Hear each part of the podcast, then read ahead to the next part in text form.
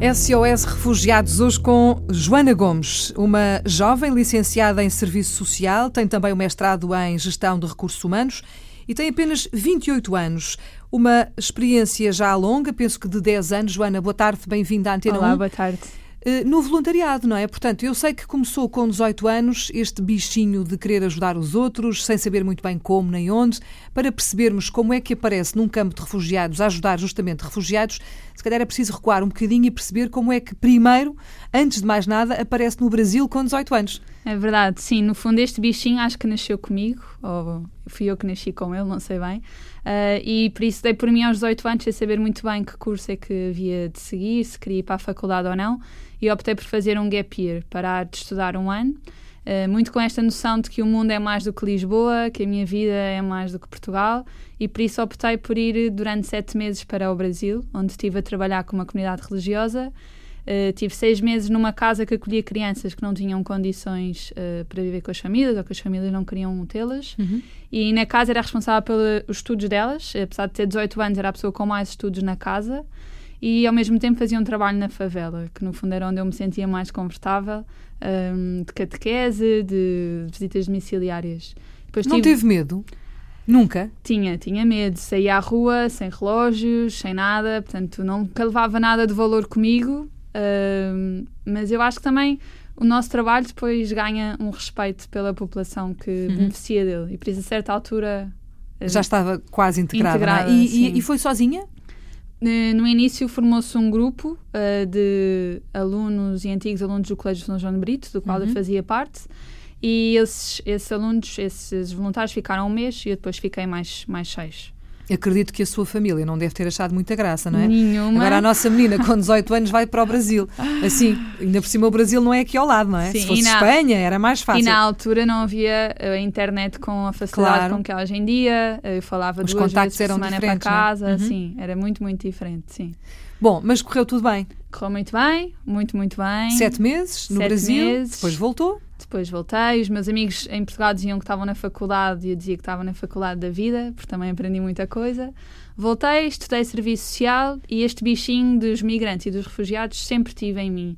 Uh, mas nunca fiz essa opção, por isso, durante a faculdade podemos fazer estágios hum. e eu nunca optei por estagiar nessa área porque sabia que ia gostar e por isso optei por fazer outras coisas diferentes para conhecer outras coisas.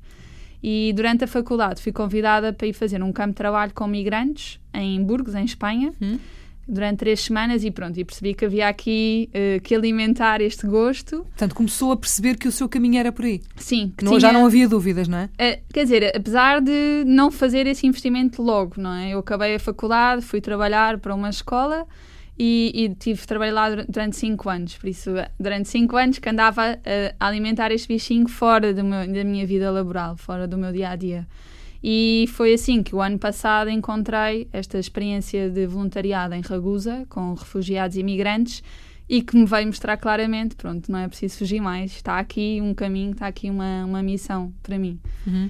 E foi assim que depois também voltei este ano.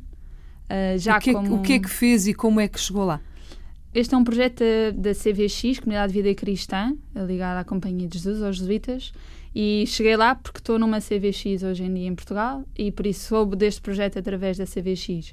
E depois lá o que nós fizemos, nós fazíamos, estávamos em centros de acolhimento de migrantes e uhum. refugiados, por isso eles chegam do barco uh, à Itália, são postos nestes centros onde têm que esperar pelo pedido, pela ida à comissão, onde pedem esta proteção na Europa, uhum. e nós estávamos nesses centros com homens que tinham acabado de chegar há um mês Uh, e a nossa função era estar. Uh, pessoas que estavam em depressão, em estados muito difíceis de, de Compreensivelmente, vida. não é? Sim. E nós estávamos com eles, falávamos com eles, fazíamos atividades para, no fundo, ocupar o seu dia a dia e criámos esta relação com eles. Falou de homens e mulheres, não? No centro onde eu estava só havia homens. Uhum. Uh, esta fundação com quem trabalhamos tem 10 centros, depois tem um centro de famílias, um centro de mulheres com filhos, e eu estava num centro que só tinha homens.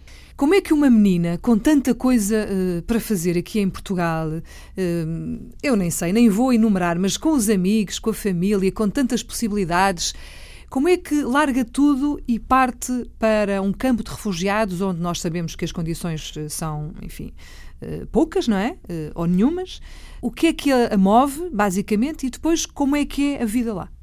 Uh, então, este não era bem um campo de refugiados, é, uma, é um centro de acolhimento, por isso não é a nossa ideia de tendinhas, não é? Que uhum. eu acho que quando pensamos em campos, pensamos em tendas. São casas uh, que, no fundo, foram reestruturadas para uhum. receber muita gente. Uhum. As condições não são, quer dizer, claro que são melhores do que uma tenda, não é? Mas, mas são isso, poucas. Mas são poucas, sim, são poucas e, e mais a condição, ou seja, a atenção que é dada àquelas pessoas também é muito pouca. Por isso, o cuidado, o cuidado com as pessoas. Um, como é que eu fui lá parar?